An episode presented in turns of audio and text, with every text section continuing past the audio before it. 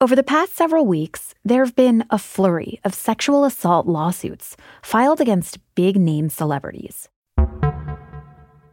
Music mogul Sean Diddy Combs accused of sex trafficking and sexual assault in a lawsuit filed in federal court here in New York. Oscar winning actor Jamie Foxx is being sued for allegedly groping a woman at a Manhattan rooftop bar in 2015. A penthouse model is now suing Guns N' Roses frontman Axl Rose, accusing him of sexually assaulting her in a New York City hotel room in 1989. And the flood of complaints wasn't a coincidence. These lawsuits have all been filed under a New York law called the Adult Survivors Act. This law, which went into effect in 2022, gave sexual assault survivors one year to file a civil lawsuit, no matter when the alleged assault happened. Anne Branigin has been reporting on this for The Post. This is all part of the larger correction that we've seen in the legal system to try to represent sort of the needs of survivors a bit more. What we see with survivors quite often is that it can take a long time to bring a case forward, and that's for a lot of reasons. And so this was, you know, a piece of legislation that allowed folks who maybe, you know, didn't have the vocabulary for what they're experiencing or who just took years to reckon with what happened. It gave them a legal remedy that they didn't have before. The Adult Survivors Act has been a big deal. Thousands of people have used it to sue their alleged abusers. But the reason we saw so many of these cases being filed recently is because the Adult Survivors Act expired last week. From the newsroom of the Washington Post, this is Post Reports. I'm your guest host, Allison Michaels. It's Friday, December 1st. Today, how a New York law briefly changed how survivors of sexual assault found justice and the impact it's had on the legal system.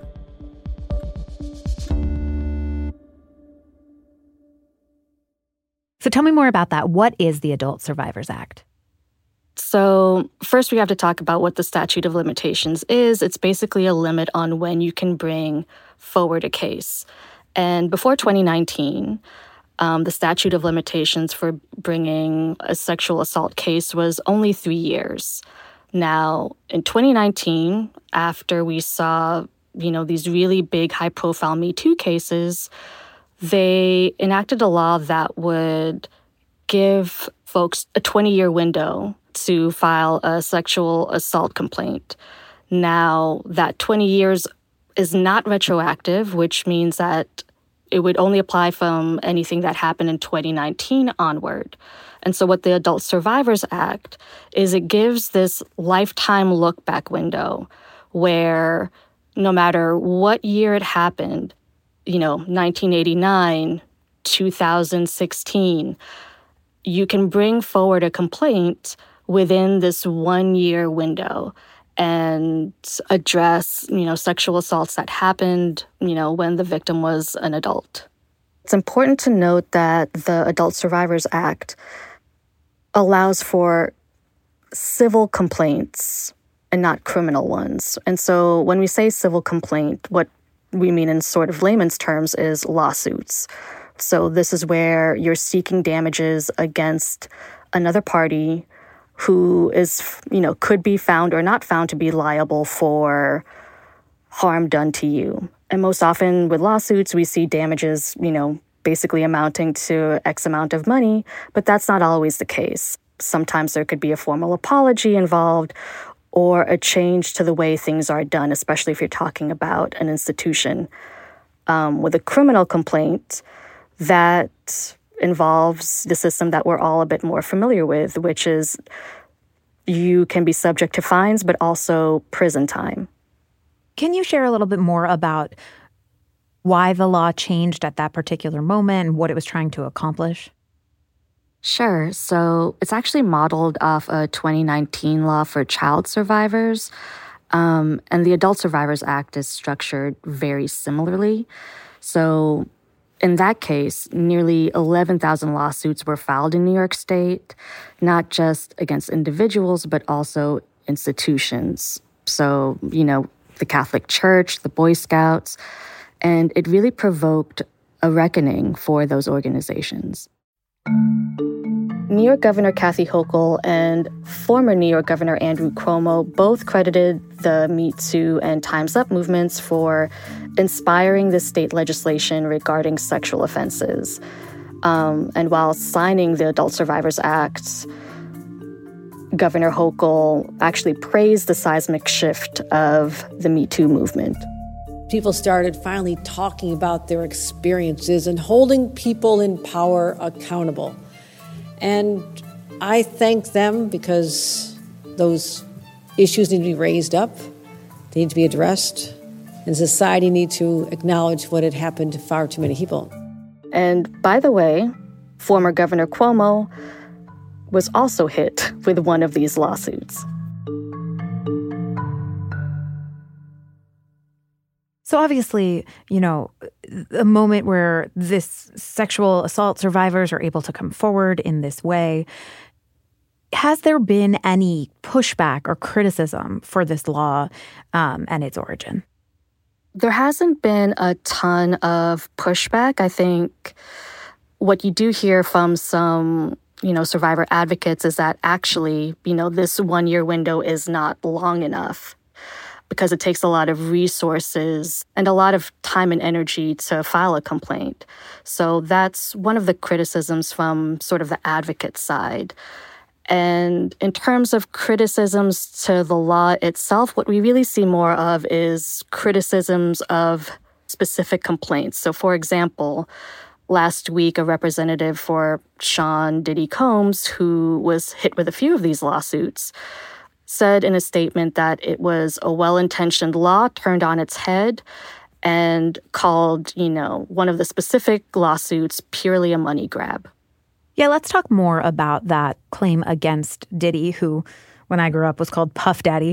who brought these claims against him and how have they panned out? So there were three separate claims, and the first one was really kind of a blockbuster moment. Earlier this month, the R&B singer Cassie, who was in a relationship with Diddy, she brought forward a 35-page complaint that actually came with a trigger warning because the details in the suit were so graphic. The lawsuit filed by Cassandra Ventura, known by her stage name Cassie, met Combs when she was 19 years old. She was later signed to Combs's record label, and the pair had been romantically involved. Ventura alleges that Combs not only raped her, but over the course of a decade, physically abused her, as well as, quote, lured her into a drug fueled lifestyle. Among the allegations was that she would be forced to have sex with male prostitutes and it stood out for a couple of reasons. One, it's not often when you have a high profile person that the person filing the suit against them is also high profile, right? And so we had seen Cassie and Diddy sort of in the public eye. They had been in a relationship for over 10 years. So this was a relationship we were familiar with, right? But she also did something very specific, which is when the lawsuit was filed, she actually cited the Adult Survivors Act and the fact that it was expiring as her reason for filing it at the time that she did. Yeah, uh, that's a question that I've had in this, you know, about as we come up against this deadline, how we've seen a flurry of of new cases filed, you know, sort of late in the game here. What's the the reason for that? Is it really just the time that it takes to to get these things processed or or is the deadline sort of driving people to action? What's our understanding of that? It could be both. You know, it takes a lot of time and resources to file a lawsuit. You need money you need representation, you know, if you want to give yourself kind of the best chance. I think there's also very much this element of you have this one year opportunity, and after that, the door closes to you, you know, possibly forever. And so there is an element here of losing an opportunity that you might not get again. Mm-hmm.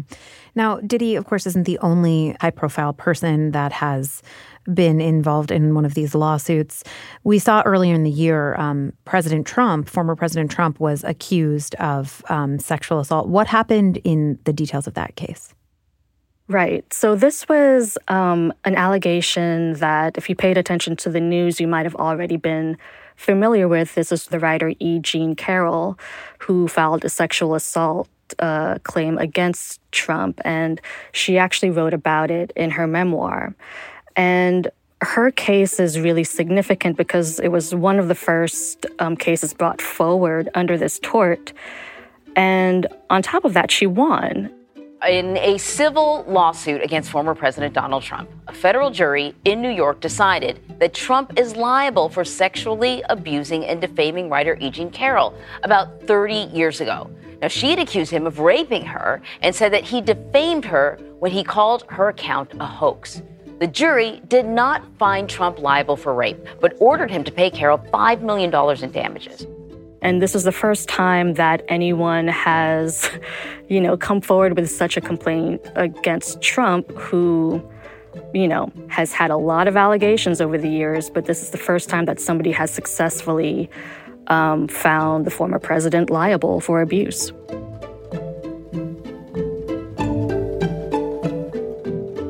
After the break, we'll talk about some of the lawsuits that don't involve celebrities and the legacy of the Adult Survivors Act. We'll be right back.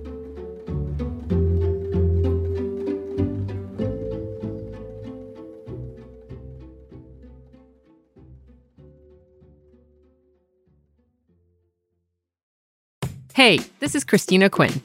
I'm the host of Try This, the Washington Post's new series of audio courses. The idea behind Try This is to become better functioning humans without having to comb the internet for countless hours. In our first course, we learned how to sleep better. Now, we're going to learn how to make our friendships stronger. I'll offer expert tips that are doable, and I'll keep it short. So let's do this. Class is in session. Find Try This from the Washington Post wherever you listen. The 2024 presidential campaign features two candidates who are very well known to Americans. And yet, there's complexity at every turn. Criminal trials for one of those candidates, young voters who are angry. The Campaign Moment podcast from the Washington Post gives you what matters. I'm Aaron Blake, and I'm covering my 10th election cycle. My colleagues and I have insights that you won't find anywhere else. So follow the Campaign Moment right now, wherever you're listening.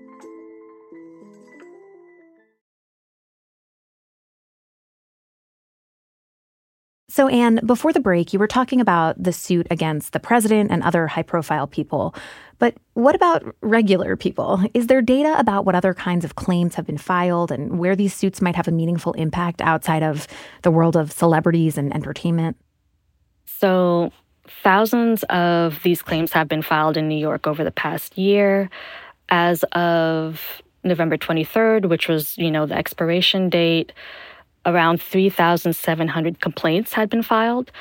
And a lot of them were against individuals, but I think it's really noteworthy that a lot were also against state, local, and city institutions. And, you know, one area of interest is the number of complaints that came from women who say they were abused in New York City jails and prisons, um, really all over the state. And that's really significant because here we're talking about you know institutions that really have a lot more accountability here or where you can really see action that has a lot of impact in the long run. Yeah are we seeing any uh, acknowledgement of those numbers of case filings and any accountability from that? So there have been a few reports on them but it's probably still a little bit early in the game to get like a full picture of what's happening there. So this is going to be the case with um, all of these complaints is that it's going to take a while for them to play out, right? It's going to be at least six months before any go to trial, if they go to trial. There's also, you know, some of them may be settled. So it will take, I think, a bit of time to really sort of understand what happened and what the potential impact of that could be. Speaking of impact, are there other states that have an Adult Survivors Act or something similar?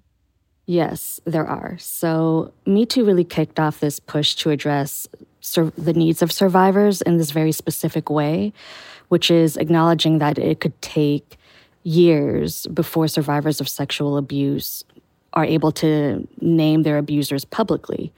So, New Jersey had a similar law where they had a two year window for both child and adult survivors.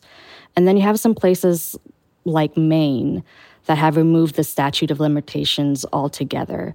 So no matter when the alleged abuse happened, you can bring forward a complaint. And are we seeing any possibility that in New York that these laws could be put into place for good, not just this one year period, but in fact removing the statute of, limitations on sexual assault for for the long haul? For now, there isn't, but there is momentum behind extending it, but you know, not so much around making it permanent. What we did see is the New York City Council approved a separate measure um, a couple years ago in 2021 that does something similar. It created a two year window for alleged victims of gender based violence to sue, even if the filing deadline or the statute of limitations had passed. And so that deadline isn't until March 2025.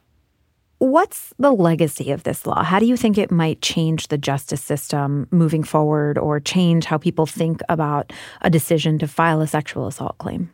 In some ways, it might be a bit early to tell, right? Because we have thousands of these complaints filed, but for many of them, we don't know the outcome yet. We don't know whether they will be settled. We don't know whether they'll go to trial.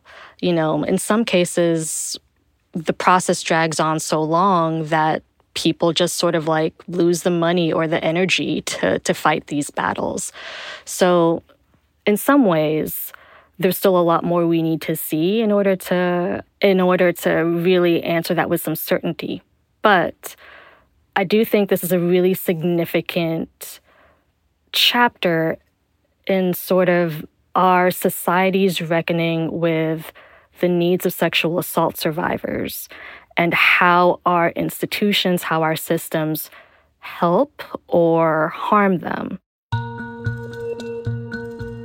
any act of violence is shocking. But sexual violence doesn't only shock the victim, there's a lot of shame attached. It's a deep violation, especially if it happens with someone you trust or rely on or work with. And so often, a victim has to reckon with who they will go to, who they trust, who will believe them. And it can take years for the survivor to really understand what happened to them. And this is a big problem for prosecuting a criminal case, right? Because the bedrock of our criminal justice system is that a defendant is innocent until proven guilty, which means the burden of proof is on the prosecution to provide evidence that someone committed a crime beyond a reasonable doubt. So, not likely, not probably, but beyond a reasonable doubt. And that's a very high standard. And the nature of sexual violence is such that it's hard to meet that standard. You often don't have witnesses. It often becomes a situation where it's a victim's word against an assailant's. DNA evidence may be limited, but even if it's there, you have the question of consent. So it's a very painful and difficult process for sexual assault survivors to go through the criminal legal system. But they still need legal remedy. And what the Adult Survivors Act, I think, shows us is that our legal system is still trying to figure out what a fair system for survivors could and should look like.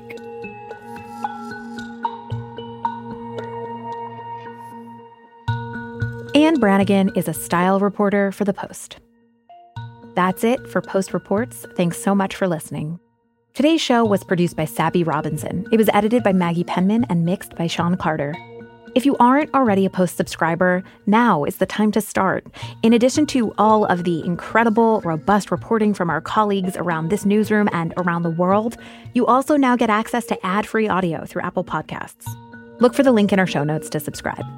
Our team includes Maggie Penman, Reena Flores, Ted Muldoon, Martine Powers, Elahe Izadi, Monica Campbell, Robin Amer, Eliza Dennis, Alana Gordon, Ariel Plotnick, Bishop Sand, Arjun Singh, Jordan Marie Smith, Rennie Svirnovskiy, Sabby Robinson, Emma Talkoff, Sean Carter, and Renita Jablonski. I'm Allison Michaels. We'll be back on Monday with more stories from the Washington Post.